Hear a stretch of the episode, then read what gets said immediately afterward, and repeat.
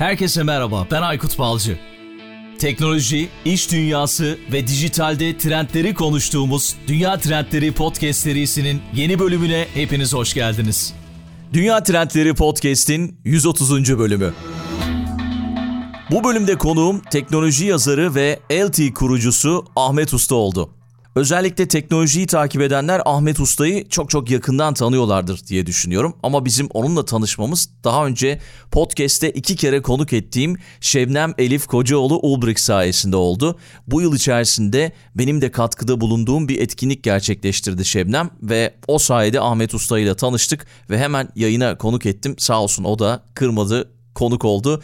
Gerçi bu yayını biraz çok çok önce gerçekleştirmiştik ama ancak yayınlama fırsatım oldu. Bu bölümde neler konuştuk ona geçmeden önce biraz Ahmet Usta'yı sizlere tanıtmak istiyorum.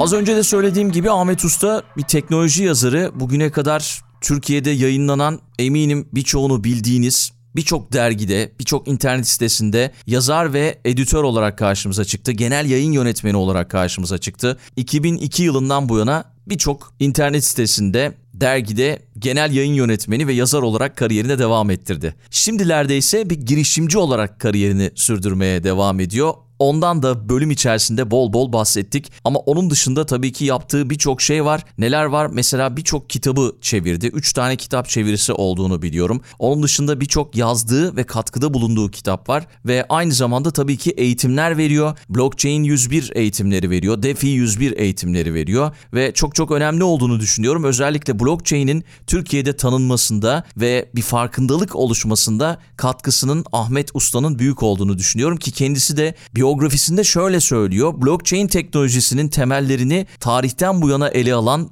Blockchain 101 sunumu dinleyicilere hiçbir teknik bilgi ihtiyacı olmaksızın blockchain teknolojisini anlatmakta ve yalın bir şekilde neden devrimsel olduğunu izah etmektedir diyor ve bu eğitimleri de sürdürüyor. Şimdi az önce de söylediğim gibi artık girişimci olarak kariyerini sürdürüyor. Ve biz bu bölümde Metaverse ve NFT'yi konuştuk. Hatırlayacaksınız Metaverse ile ilgili arka arkaya bir seri yayınlamıştım. Açıkçası biraz fazla olduğunu düşündüm bu serinin, Metaverse serisinin. Sizi sıkmamak adına böyle birkaç bölüm ara verdik, 4-5 bölüm ve şimdi bir iki bölüm daha gerçekleştireceğiz ve bu seriyi sonlandıracağız. İşte ilkinde Metaverse ve NFT'yi konuşuyoruz. Sonrasında da yine değerli bir konuğum olacak. Metaverse ve hukuk konusunu işleyeceğiz ve bu Metaverse konusunu şimdilik kapatacağız ama önümüzdeki yıllarda, günlerde yine eminim ki trendlerde olacak bu konu ve konuşmaya devam devam edeceğiz. Peki her zaman olduğu gibi bölüme geçmeden önce bu aralar bir internet sıkıntısı yaşadığım için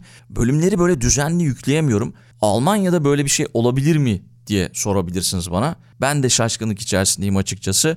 Olabiliyormuş. Yani böyle bu bölümü şu anda bir McDonald's'a gidip oradan yüklediğimi söyleyebilirim sizlere. Evet kaydı stüdyoda evde yapıyorum ama yükleme işlemlerini işte ne bileyim Starbucks'a gidip McDonald's'a gidip veya Markov diye bir süpermarket var oradan gerçekleştiriyorum. İnanılmaz bu konuda da önümüzdeki günlerde Türkiye'ye döndüğümde internetim olduğunda LinkedIn üzerinden birkaç bir şey yazmak istiyorum açıkçası biraz da sert olacak herhalde. Peki o zaman bölümü paylaşmayı unutmayın. Aramıza yeni kişiler katılıyor görüyorum. LinkedIn üzerinden yazıyorsunuz. Paylaşımlarda bulunuyorsunuz. Çok çok teşekkür ediyorum. Konu ve konuk önerilerinde bulunuyorsunuz ve eleştirilerde de bulunuyorsunuz. Çok çok sağ olun. Hepinize çok çok teşekkür ediyorum ayrıca. Ayrı ayrı ve daha fazla büyümemiz için, daha fazla kişiye ulaşmamız için sizin destekleriniz her zaman önemli. Onun için lütfen sosyal medya üzerinden dünya trendlerini paylaşmayı, birilerine tavsiye etmeyi etmeyi, beğendiğiniz bölümleri tavsiye etmeyi unutmayın. Eğer bizi dinlediğiniz platform üzerinden hala takibi almadıysanız ya da abone olmadıysanız lütfen olun. Daha fazla kişiye ulaşmamız için oradaki abonelikler de çok çok önemli. Mesela Apple'ın algoritmalarında üst sıralarda çıkmamızı sağlıyor veya farklı yerlerde. YouTube kanalımızı da takip edin lütfen. Oradan da dinleme şansını yakalayabilirsiniz. Şimdi bölümün ilk başı böyle uzun oluyor biraz biliyorum farkındayım belki itici de geliyor size ama ara ara bunu hatırlatmak gerekiyor, söylemek gerekiyor. Çünkü bazen unutulabiliyor. Sizlerin destekleri çok çok önemli. Her fırsatta bunu dile getiriyorum. Aynı zamanda bir Patreon hesabımız var. Onun da linkini podcast'in açıklama kısmında bulabilirsiniz. Böyle maddi destekte bulunmak isterseniz eğer her zaman buna açığız. Oradan Patreon hesabımızdan ulaşıp aylık bir abonelik seçeneğini seçip destek olabilirsiniz. Peki giriş biraz uzun oldu. Çok çok özür diliyorum ama güzel bir bölüm oldu. Ahmet Usta ile gerçekleştirdik. 130. bölüm. İnanamıyorum gerçekten 130'a ulaştığımıza. Hazırsanız başlıyor. Ahmet hoş geldin. Selamlar. Merhabalar, hoş bulduk. Nasılsın? Çok teşekkür ederim. Dünya değişirken biz de yaşlanıyoruz. farklı konular, farklı alanlar. Onu daha çok hissediyorum yaşım ilerledikçe. Yani uzay mühendisi olarak başladığım üniversite yıllarının e, şu anda bir NFT ve işte internet tabanlı girişimciliğe dönüşmüş olması ya da blockchain eğitimleri veriyor olması. Diyorum hayat ne kadar çabuk değişti ve hızlı değişti. Kesinlikle öyle yani iklim de değişiyor, teknoloji de çok hızlı değişiyor işte son iki yıldır Covid'le birlikte epey bir şey değişti hayatımızda. İşte NFT diye bir şey girdi mesela hayatımıza. Aslında vardı ama daha da hızlandı. Ve şimdi e, tabii bir yandan blockchain konusunda yazdığın kitaplar var, verdiğin dersler var ama bir yandan da NFT ile ilgili bir girişiminiz oldu herhalde yanılmıyorsam. Hı hı. Belki bundan bahsederek başlayabiliriz. Olur tabii ama şöyle bir yönlendirme yapacağım. Yani direkt direkt NFT ile biz ne yaptık diye anlatmaya başlarsam şayet ben. Yani bu NFT nedir? Ne olduğunu bilmiyoruz ee, ya da biliyoruz ama hani benim kafamdaki kavramla kam karşılığını bulmayabilir. Ben senden affını rica ederek istersen böyle bir NFT nedir kısaca bir kendi bakış açımla izah edeyim. E şimdi blockchain dediğimiz teknoloji merkezi yapılara ihtiyaç duymadan bütün katılımcıların kendi arasında güvenilir şekilde veri kaydı yapabildiği bir sistem. Sadece kayıt yapmakla kalmıyor. O verinin sahipliğini de şifreleme anahtarıyla katılımcıların yani verinin sahibi kimse onun eline veriyor. O şifreyle sahiplik kontrol edilebiliyor. Bir başkasına devredilebiliyor. NFT dediğimiz şey de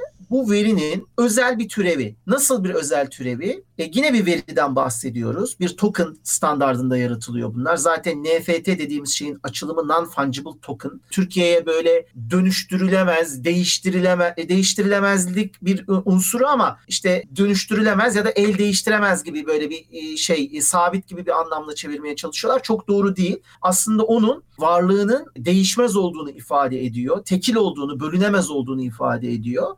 Kuruşlara bölünemiyor yani öyle söyleyeyim ve içerisinde bir data alanı var bu NFT'lerin. O data alanına işte bu dijital varlık internet üzerindeki şu dijital fotoğrafın belgesidir ya da şu filmin e, ya da şu videonun ya da şu müziğin belgesidir diyebiliyoruz. Yani arabanıza binmediğini düşünün ama evinizde arabanın ruhsatı var. Elinize alıp işte dışarıdaki araba benim diyebilirsiniz. O arabanın sizin olduğunu gösteren şey odur. Evet. Evinizin tapusu gibi dijital dünyadaki dijital varlıklarında tapusu diyebiliriz NFT'ye. Blockchain bunu mümkün kılıyor. Biz ne yaptık? Biz geçtiğimiz sene bu dijital tapuları birbirinden bağımsız 10 bin adet farklı olacak görsellerle eşleştirdik ve 10 bin adet NFT yarattık e, Avalanche ağının üzerinde. Sonra da insanlara dedik ki bu NFT'ler e, bir böyle hikayeyle süre giden ve bu hikayenin içerisindeki e, etkileşimlerin aracı olarak kullanılan karakterler olacak. Ve siz bu etkileşimlere girdiğiniz zaman bu oyunun bir takım tokenları var. Bu tokenları kazanacaksınız ve bu tokenlar bu oyunu oynamanın tek yolu. Niye? Çünkü yeni bir oyuncu geldiğinde eğer o 10 bin tane öncül NFT'lerden herhangi birisine sahip değilse piyasadan yeni bir karakter almanın, oyunun içerisindeki araçları almanın, oyunun içinde etkileşimler yapmanın yolu budur dedik. Ve GameFi diye de ifade ediliyor bu blockchain tabanlı bir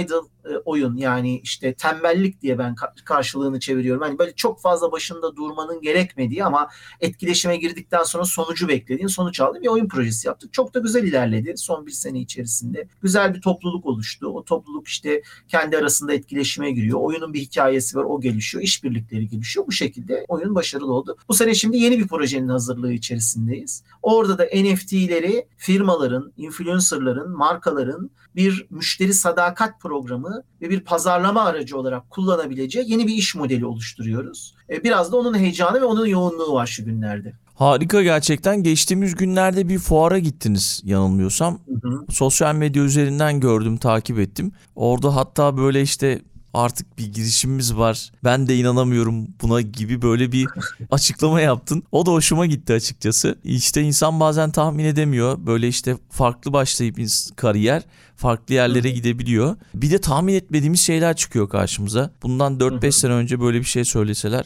hiçbirimiz inanmazdık açıkçası. Neler neler konuşmaya başladık. Belki neler neler konuşacağız birkaç yıl sonra. Biz de bir Metaverse serisi yaptık ve bu serinin içerisinde senin de olmanı istedim gerçekten. NFT'leri daha önce konuşmuştuk ama yani senin bakış açın da çok çok önemli. Çünkü çok değerli çalışmalar yaptın bu alanda. O yüzden burada olman da çok çok değerli. Bir kez daha teşekkür ediyorum. Şimdi dünya trendlerinde Metaverse'ü konuşurken tabii NFT'ler olmaz. Metaverse'ün içerisinde NFT'ler ne anlam ifade ediyor? Belki bunu anlatabilirsin bize. Tabii. Geçen gün gittiğimiz etkinlikten kısaca bahsedeyim. Bir fuar değil, Avalanche platformunun Barcelona'da düzenlediği bir konferanstı, bir geliştirici konferansıydı ve biz bu yeni girişimimizi de orada tanıttık.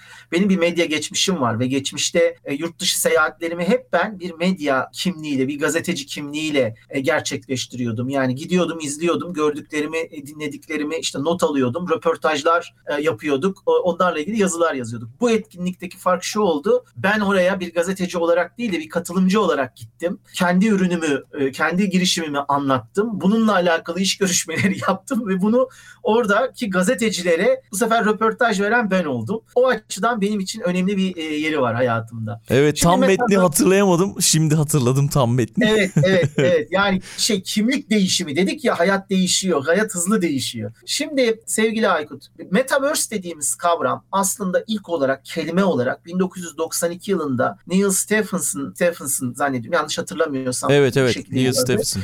Bir romanında Snow Crash isimli bir romanında geçiyor ve orada e, işte böyle insanların sanal bir alemin içerisine girdikleri, orada avatarlarının olduğu, o avatarlarla birbirleriyle etkileşime girdikleri ve diğer sanal unsurlarla etkileşime girdikleri bir dünya olarak tanımlanmış. Dönüp baktığımızda bu romandaki bu tanımdan yola çıkacak olursak bugün bir sanal gerçeklik gözlüğü, kaskı ya da arttırılmış gerçeklik gözlüğüyle ya da ekranlarımızla yani illa kask ya da gözlük olması şart değil ekranlar üstünden de bu dünyaların içerisine girmek mümkün. Girdiğimiz yine orada sanal karakterlerle etkileşime geçtiğimiz ve bir takım ilişkiler kurduğumuz bunun bir takım değerlere dönüştüğü o değerlerin paylaşıldığı bir dünya olarak tanımlanıyor. E ne zaman böyle bu kadar popüler hale geldi dersek dersek kavram. Geçtiğimiz sene Facebook'un işte böyle bir dünyanın tanımını yaptığı, biz bu dünyanın bundan sonra kurucusu olacağız dediği, dünyanın şu kadar farklı ülkelerinde, bölgelerinde şu kadar binlerce yazılımcıyı işe alacağımız dediği, şirketimizin adında Meta yaptık dediği bir şeyden sonra bir anda böyle fırlamış gitmiş. İnternette Google Trendlere bakıyoruz. İnsanlar nerede arama yapmış? Türkiye bir numaralı ülke. Metaverse konusunda en fazla arama yapan ülke Türkiye. Neyi aramışlar diye bakıyoruz. Metaverse arsa, arsa yatırımı, Metaverse NFT, işte Metaverse'de arazi almak filan. Yani bizim insanımızın böyle bir arazi alma, bir toprak sahibi olmaya olan ilgisini ve evet. arzusunu orada görebiliyoruz açıkça ve e, buradan yola çıkarak şey insanlar zannediyorlar ki yani bir dijital bir dünya kuruluyor. O dünyanın içinde arsa almak lazım, bina yapmak lazım falan. Tamam yani bunlar metaverse kavramının o temel ifadesinden yola çıkarak ortaya konulabilecek bir takım unsurlar ve metaverse dünyasının önemli bir parçası olacak bunlar. Ama işin doğrusu bugün öyle değil. Niye? Bir kere her şeyden önce bu bahsettiğimiz dijital karakter oluşturma, farklı insanlarla etkileşime girme 20 senedir var olan bir şey. Yani evet. online oyunlar, işte masif e, e, masif online multiplayer game'ler, MMORPG'ler, ondan sonra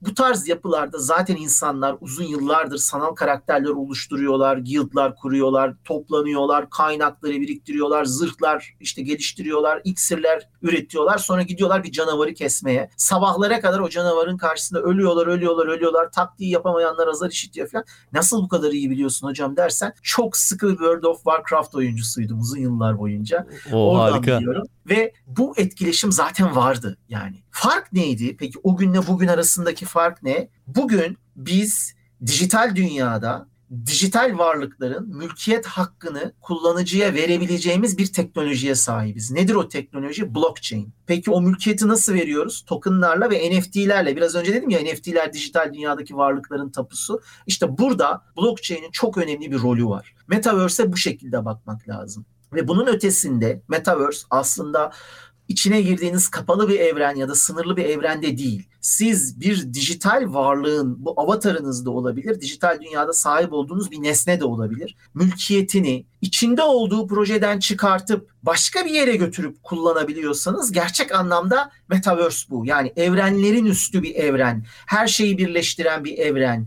O anlamda ele almak lazım. Gelecekte üç boyutlu kasklar ve dünyalar bunun önemli bir parçası olacak. Ama bugün blockchain'in üzerinde hayata geçen bu yaklaşımlarla metaverse gerçek anlamını buluyor. Ve öyle Facebook'un çıkıp ben bu dünyanın ağ babası olacağım demesiyle olacak bir iş de değil. Çünkü evet. o tamamen yine kendi evreninde kapalı bir yapı oluşturma üzerine kurduğu bir yapı bizlere sunuyor. Belki Facebook'un erken dönemlerindeki gibi program geliştirme arayüzleri ya da program geliştirme kütüphaneleri, oyunların Facebook'un üzerinde yer alması gibi insanların burada kendi unsurlarını, üç boyutlu nesnelerini tasarlamasını falan sağlayacaklar ama bunlar yine şey değil. Metaverse değil. Mülkiyeti, dijital mülkiyetin sahipliğini sen kullanıcıya veriyor musun? Vermiyorsan bence o Metaverse değil. O bir kandırmadan ibaret. Niye? 20 senedir var zaten bunlar. Bugün bizim çocuklarımız Roblox'a girip oynuyorlar. İşte konsolların üzerinde oyunlar oynuyorlar. Diğer yandan anlattığım şeyin bize açtığı çok farklı bir dünya var. Nedir o dünya? Ben bir havayolu şirketinden kazandığım millerle bir restoran zincirinde yemek sipariş edebiliyorsam o zaman bu bir metaverse'tür. Ya da bir müşteri sadakat programıyla bir yerden kazandığım değeri götürüp başka bir yerde hiç alakasız bir yerde kullanabiliyorsam bu metaverse'tür. İlla üç boyutlu da olmasına gerek yok. Bugün bunun önünde bir takım yasal regülatif engeller olabilir. İşte e, geleneksel iş modelleri bunlara çok uygun olmayabilir. Ama bunlar değişecek, kaçınılmaz. İşletmeler biz rekabet içindeyiz. Elimizdeki dijital müşteri sadakat puanını işte bonusunu şunu bunu niye başka yerde kullandırtalım? Mecbursun çünkü. Çünkü yeni gelen neslin dünyaya bakışı bu. Yeni gelen neslin işletmelerden beklentisi bu, markalardan bu. Bu tarz yapıları sunabilenler ayakta kalacak. Bu tarz yapılar sunanlar birbirleriyle rekabet ederek kurdukları işbirlikleriyle yani rekaberlikle var olmaya devam edebilecekler. Aksi takdirde bundan 20 sene önce internete direnenlerin bugün nasıl ki internetteki yapılar karşısında e, zayıf kaldığını görüyorsak bugünün standartlarıyla da bu yeniliklere direnenlerin gelecekte zayıf kaldığını göreceğiz. Metaverse'e böyle bütünsel olarak bakmak lazım.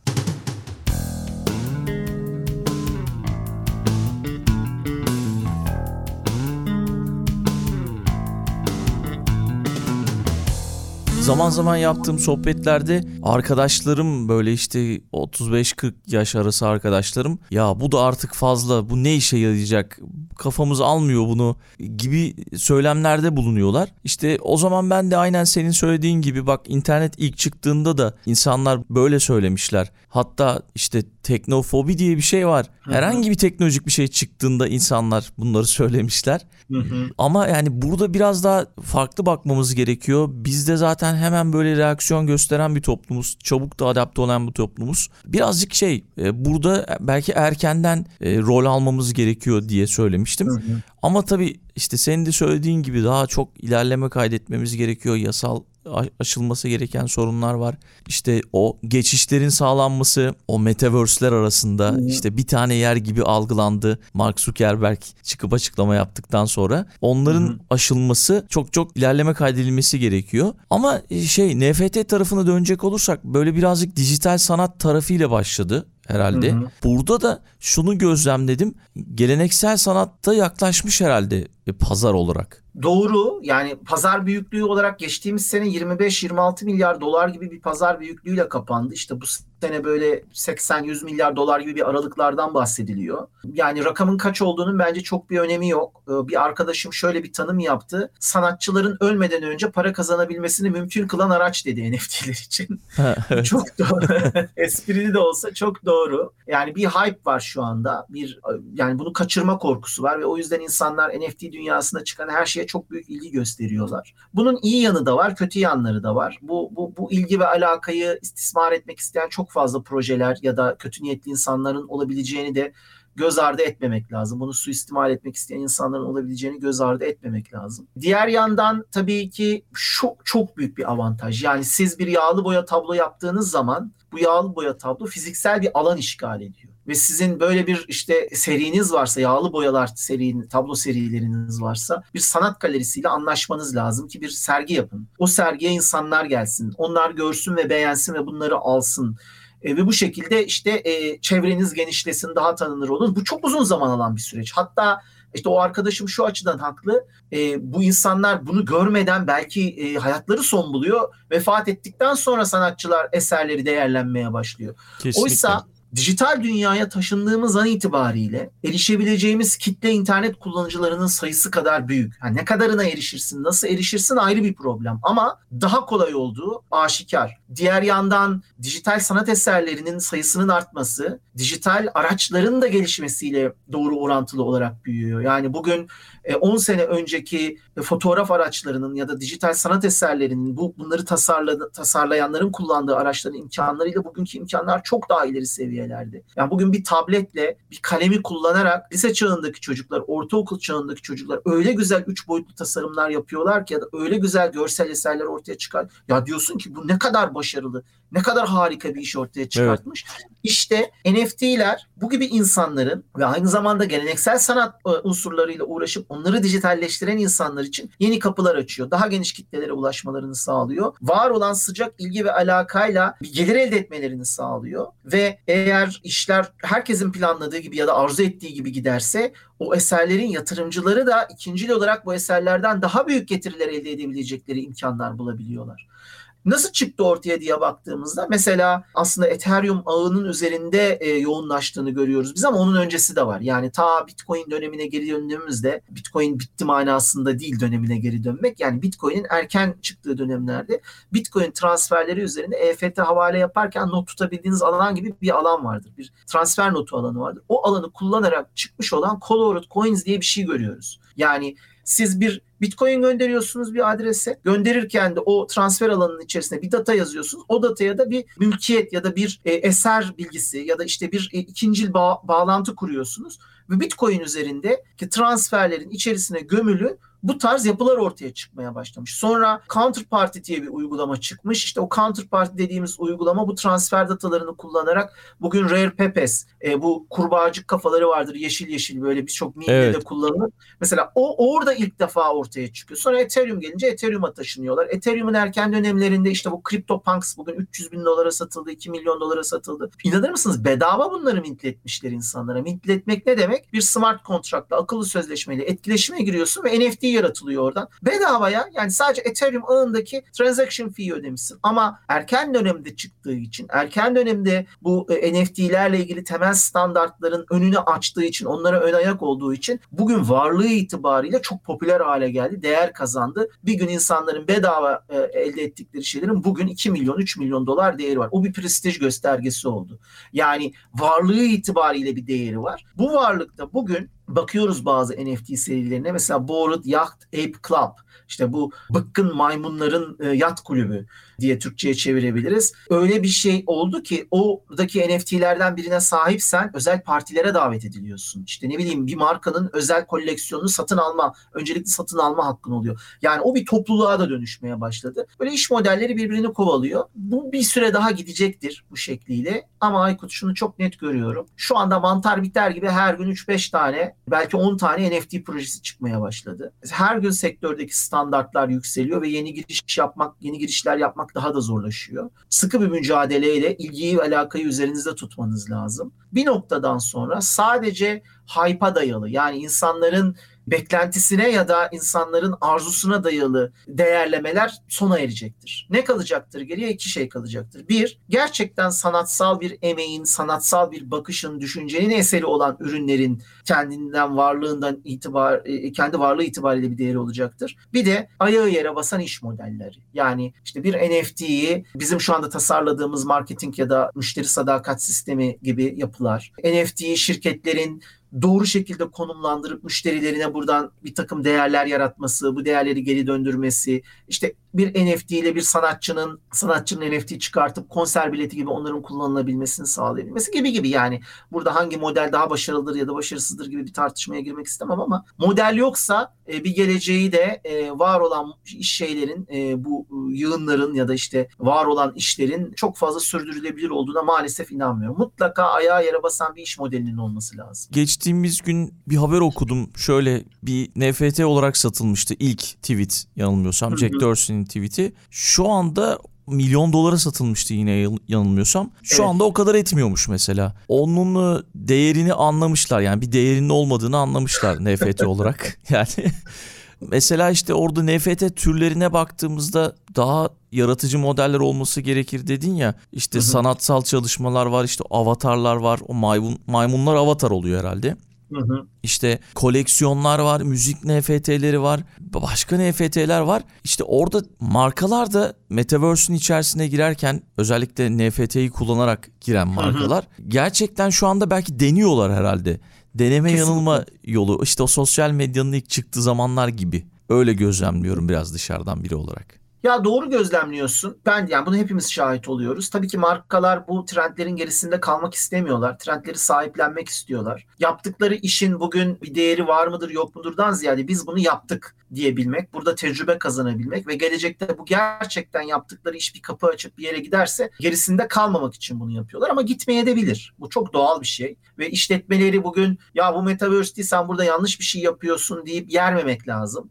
Yani niye heves kırıyorsun evet. ki insanlar? Ben de geçmişte bu hataya birkaç kere düşmüştüm. Artık düşmemeye gayret ediyorum. Bırakalım yapsınlar. Yani metaverse'dür değildir tartışması değil mesele onların bir gayretinin olması, bir çabasının olması. E, bunlar başka kapıları açabilirler. Tecrübe ve deneyim böyle kazanılacak. Yani birileri başarısız olacak ki yaptıkları işte. Bu böyle olmuyormuş. E, olan model neymiş? O zaman onu arayalım diyecek herkes. E, ama şu şuna da tabii biraz dikkat etmek lazım. Yani şaklabanlık diye tanımlayabileceğimiz ya da şebeklik diye tanımlayabileceğimiz böyle biraz da argoya yakınsayan kelimelerle ifade etmeye çalışıyorum. Ya yani Metaverse'de bir şey yapmış olmak için yapmanın da bir anlamı yok. Yani yaptık işte ne yaptık? Toplantı yaptık. Ya bir toplantı yapana kadar aç 3 arkadaş 5 arkadaş World of Warcraft'ta karakter kas yani. Onun daha fazla muhabbeti oluyor. Ondan evet. sonra ne bileyim Roblox'a gir maymun kovala işte e, ya da ne bileyim Fortnite'a gir bir adam kes filan yani bunlar ya da o, multiplayer Tetris oyunları var. İşte biz Tetris oynadık şirkette turnuva yaptık. Ya aynı kapıya çıkacak şeyler. Sadece buna metaverse demek, bunu üç boyutlu ortamın içerisine sokmak, yapmış olmak için yapma yani. Ben basın bültenleri de geliyor bize. Ya çok üzülüyorum hiç alakası olmayan şeylerle ilgili insanlar çıkıp metaverse işte şöyle yapacak, böyle yapacak diye bülten yayınlıyorlar. Yani sadece konuşmuş olmak için, trendten pay sahibi olmak için bunu yapıyorlar. Belki bunu yapacak olsak en çok yapması gerekenler hani biz sektörün başından beri içinde olan insanlarız, biziz. Bilmiyorum yani eleştirmek böyle bir yıkıcı eleştiri olarak değil de yani yaptığınız işin bir şeyini bir oturup düşünürsün ya bir aynaya bakarsın yani bir işe bakarsın.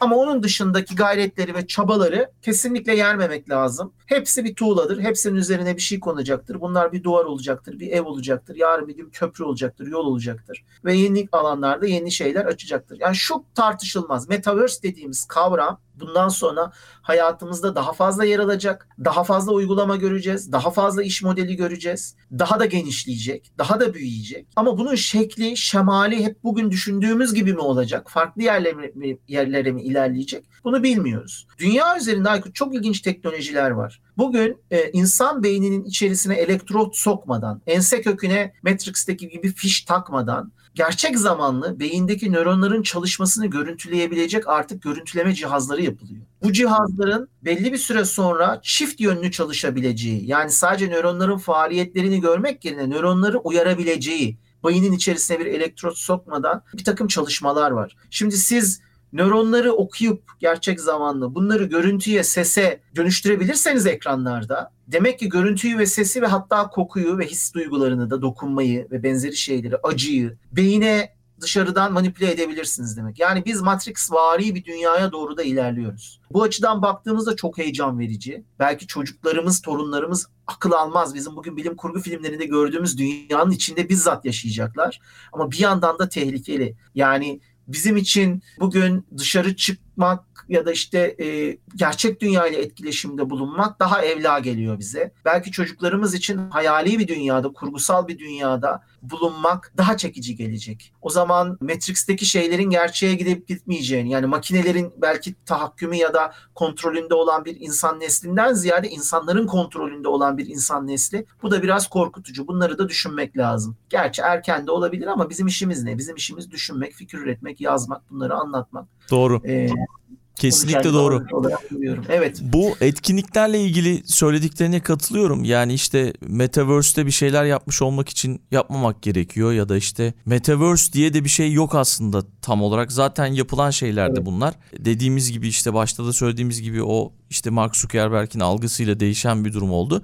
Bu arada biz de bir etkinlik yaptık. İşte hı hı. bir sanal podcast stüdyosu yapalım dedik. Ve işte hı hı. dinleyicilerimiz geldi. Şaşırtıcı bir şekilde herkes çok beğendi. Çünkü ilk defa deneyimleyen insanlar oradaydı. Hı hı. Ama işte dediğin gibi daha önce orada olan insanlar için belki çok da şaşırtıcı bir şey yapmadık. İşte sohbet ettik orada. İnsanlar 3 boyutlu ya da 2 boyutlu PC'nin üzerinden işte sağa sola gittiler, ellerini kaldırdılar. ee, yani işte düşüncelerini söylediler.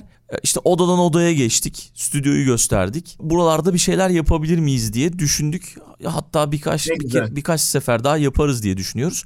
Ama mesela benim gördüğüm Türkiye'deki etkinliklerden bir tanesinde cüzdan deneyimi yaşattı mesela İş Bankası öyle söyleyebiliriz. Cüzdan deneyimi yaşattı insanlara. İnsanlar işte NFT'lerini nasıl alabileceklerini öğrendiler veya cüzdana evet. nasıl bağlayacaklarını öğrendiler. Mesela o güzeldi. Orada işte ilk bin tane NFT hediye ettiler. Bu hı hı. deneyim mesela bence her şeyden değerliydi. O hoşuma giden etkinliklerden biriydi. Mesela açık söyleyeyim ben de daha önce böyle cüzdan falan almamıştım. O etkinlik sayesinde cüzdan deneyimleme şansım oldu. Ya bunlar önemli yani e, ve olması gerekiyor demin de söylediğim gibi. E, çünkü insanlar öğrendikçe farklı kapılar açacak ve açılan o farklı kapılardan farklı yerlere gidecek insanlar. Ne kadar çok olursa o kadar iyi olur, o kadar güzel olur. E, amaç burada ben yani yıllardır blockchain anlatıyorum ve ben aslında blockchain'i giriş seviyesinde anlatıyorum. Yani blockchain 101'dir benim şeyim, verdiğim eğitimlerin hep adı. Niye 101? Niye 201 olmuyor, 301 olmuyor, 501 olmuyor? İşte mühendislik fakültelerinde şeydir bunlar bilirsin böyle hep e, mühendislik dersleri böyle 101, 201 falan diye gider. E, niye olmuyor? Çünkü hala daha anlattığım o temel şeyi anlamak isteyen, dinlemek isteyen ve bir şeyler öğrenen çok fazla insan var e, bitmeyecek ki bu. Yani e, eğitim dediğiniz şey e, sonu olmayan bir şey. Evet. Sürekli yeni nesiller geliyor. Sürekli bu alanlara ilgi artıyor. Onun için mutlaka e, bunların yapılması olumlu, güzel. İş Bankası'nı da tebrik etmek lazım o NFT sergisi ve yarattıkları etkileşim için. E, gerçekten ben etkilendim yani işte onun sonrasında da biz de bir etkinlik yaptık ve orada da mesela işte en fazla sorulan sorular tabii ki arsa nasıl alırız? Decentraland'de bir arsa aldım işte 900 dolara veya işte 1000 dolara bir tane arsanın peşine düştüm gibi gibi söylemlerle karşılaştık böyle. Hatta işte çok fazla beyaz yakalı dinleyicimiz var. Onlar da yatırım yapmayı düşünüyoruz. Ama hep böyle kulaktan e, do, dolma hiç okumadan, bakmadan, olayın ne olduğunu anlamadan yapmaya çalışıyoruz maalesef. Biraz daha bakmak, anlamak gerekiyor diye düşünüyorum evet. ama mesela şu senin verdiğin istatistik de çok değerliydi. En çok biz Metaverse'ü aramışız Yine her zaman olduğu gibi o da çok değerli bir istatistikti. Peki bundan sonrası için nasıl gelişir? Var mı öngörün? Ya şöyle e, çok öngörüde bulunmak doğru değil bu dünya ile alakalı. Sadece bu değil yani genel olarak teknolojik trendlerle alakalı öngörüde bulunmak bulunabiliriz tabii bir yasak yok ama her zaman öngördüğümüz gibi gitmiyor işler. Teknolojinin böyle garip bir yönü var. Mesela 3 boyutlu televizyonlar vardı bir ara hatırlar mısın? Hani televizyonun geleceği bu olacak. İşte gözlüksüz versiyonlarını yapmaya çalışıyordu firmalar. Hakikaten yapabilenler evet. de vardı bunu.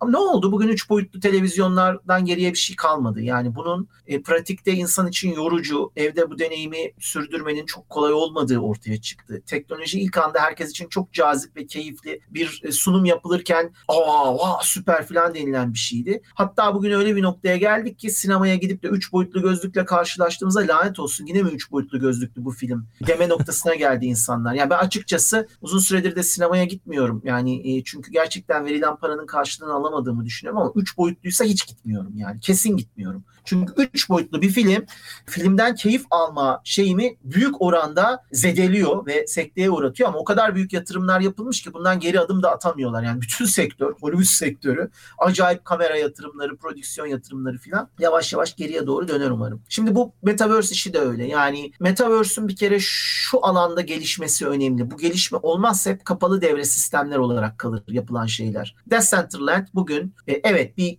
örnektir. Arsa alırsın, bina dikersin, şunu yaparsın, bunu yaparsın ama bana çok anlamlı gelmiyor. Şundan dolayı anlamlı gelmiyor. Ya sonsuz ölçeklenebilen, sonsuz boyutlu zaman ve mekan kavramından ayrıldığın bir dijital dünyanın içerisinde niye gidip bir sabit mekanı sahiplenmem ya çalışıyorum. Yani sonsuz sayıda dükkan açmak, sonsuz sayıda bina inşa etmenin mümkün olduğu bir evren. O zaman demek ki Metaverse birden fazla birbirinden bağımsız alanın bir şekilde birbirine bağlandığı bir yere dönüşmeli. Bununla alakalı standartlar oluşmalı. Yani Decentraland'de arsan olabilir ama o arsaya işte atıyorum Sandbox'tan bir misafir gelebiliyor mu? Ya da Decentraland'de üretilmiş bir kıyafet Sandbox'ta giyilebiliyor mu? Yetmez iki tanesinin entegre olması. Hepsinin entegre olması lazım. Evet. Hepsinin üstünde bir dünya olması lazım. Yani ben kafama kaskı takacaksam, gözlüğü takacaksam ya da ne bileyim ense köküme fişi takacaksam benim o bütün evrenler içinde özgürce dolaşabildiğim bir alan ve özgürlüğün olması lazım. E şu anda bunu yapmak çok olası değil. E, gelecekte bu belki mümkün olabilir. Ne şekilde olacak bunu bilmiyoruz. Ama bugün e, dijital asetleri, dijital varlıkları taşımak, bu mülkiyet hakkını kullanıcıya vermek, buradan doğan değerin transfer edilebilir olmasını sağlamak. Bu bence esas değerin gizli olduğu ve bunun çok anlaşılmadığı bir alan. Yani herkes bir dükkan açmanın peşinde, herkes arsa almanın peşinde ama değer bence orada değil. Değer zaten dünyada süre giden işlerin içerisinde. Yani ben bugün şöyle düşün.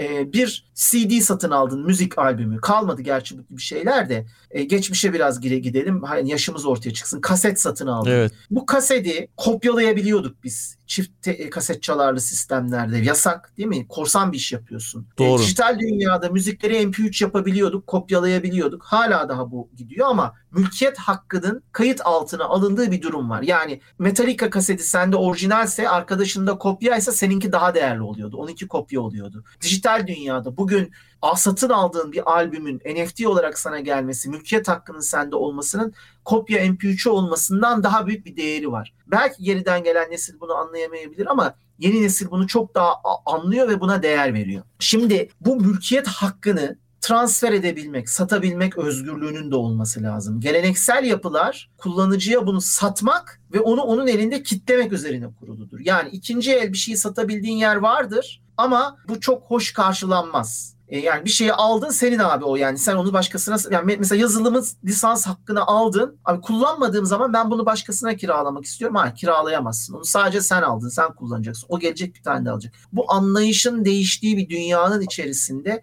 buraya doğru hazırlık yapmak lazım. Demin verdiğim örnek. Hava yolu uçuşlarından kazandığım millerimle bir restorana gidip ödeme yapabildiğim gün işte o zaman metaverse hayata geçti demektir. Yeni nesil bunu istiyor. Ben bir dijital ortama girip içerik üretiyorsam, benim ürettiğim içerikten benim profil kaydımı oluşturuyorsa platform ve bana buradan reklam gösterip bu reklamdan yüz milyarlarca dolar para kazanıyorsa ve ben sadece burada bir şeyleri bedava aldığım için buna maruz kalıyorsam ve hatta benim kontrolümün dışında benim dijital pazarlayıp başka yerlere de satıyorsa bu dünya artık uyanmaya başladı. Bunu istemiyorlar. Orada yaratılan değer benim katkım üzerinden oluşuyor. Bu değerin de geri dönüşü bana olmalı ve ben bir metaverse evreni içinde bu değeri dilediğim yere taşıyabilmeliyim. O yüzden yani Twitter'da atılan ilk tweet, ilk NFT yapıldığında cazip gelmiş olabilir. Ama ne anlaşıldı? Ne yapacağım abi? Tweet'in içeriğini değiştiremiyorum. Tweet'i başka yere taşıyamıyorum. Tweet'i hiçbir şey yapamıyorum yani. Evet. Bir anlamı yok ki. O zaman bir, ne zaman ki Twitter al bu tweet'i götür, içeriğini değiştir. Mesela Twitter'daki ilk tweet'in içeriğini değiştirebilecek bir özellik getirse Twitter ve NFT olarak satılan tweetlerde bunu bir kere satıldıktan sonra bir kere ya da el değiştirdikten sonra bir kere yapma hakkını verse o zaman işte çok değerli olur. Düşünsene ilk tweet'i aldığın an itibariyle içine istediğini yazabiliyorsun. Bunun reklam değerini düşünsene ve sen sahipsin buna. Ve bunu tekrardan ikinci el olarak bir başkasına satabiliyorsun. O da alınca o da bir kere değiştirme hakkına sahip gibi.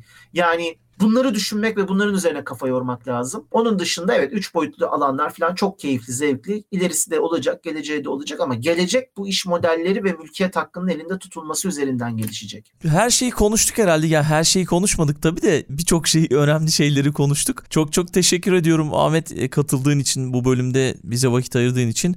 Belki kapatırken son sözlerini alabiliriz. Bir de her zaman konuklarımdan bir kitap önerisi alıyorum. Bu konuyla ilgili de olmayabilir.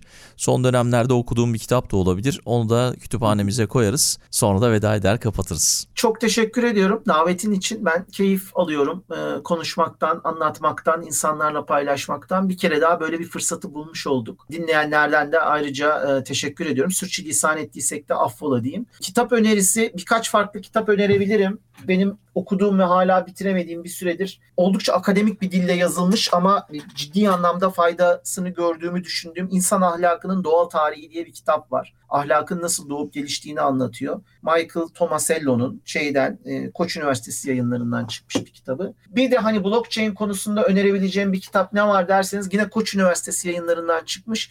Blok zinciri ve yeni güven mimarisi diye bir kitap var. Kevin Verbach'ın. Bu ikisini tavsiye edebilirim. Yani herkes şeyi sevmeyebilir. İnsan ahlakının doğal tarihi Ahmet Hoca al dedi diye aldık. Neymiş bu ya saçma sapan bir şey çıktı diyebilir. Yani bir ağır bir akademik bir dili var. Böyle sanki bir şey e, üniversitede yüksek lisans tezi okuyormuş gibi hissediyorsun kendini. Ama diğer kitap blok zinciri ve yeni güven mimarisi bu alana ilgi duyan herkesin keyifle okuyabileceği ve çok fazla şey öğrenebileceği çok güzel bir kitap. Tamam çok çok teşekkür ediyoruz. Tekrar çok sağ ol. O zaman tekrar buluşmak üzere.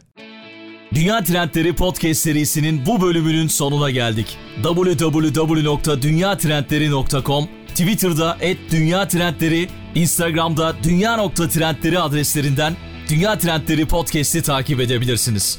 Unutmayın önerileriniz ve merak ettikleriniz içinse info.dünyatrendleri@gmail.com adresinden mail atabilirsiniz. Bu bölümü dinlediğiniz için çok teşekkürler. Yeni bölümde tekrar buluşmak üzere.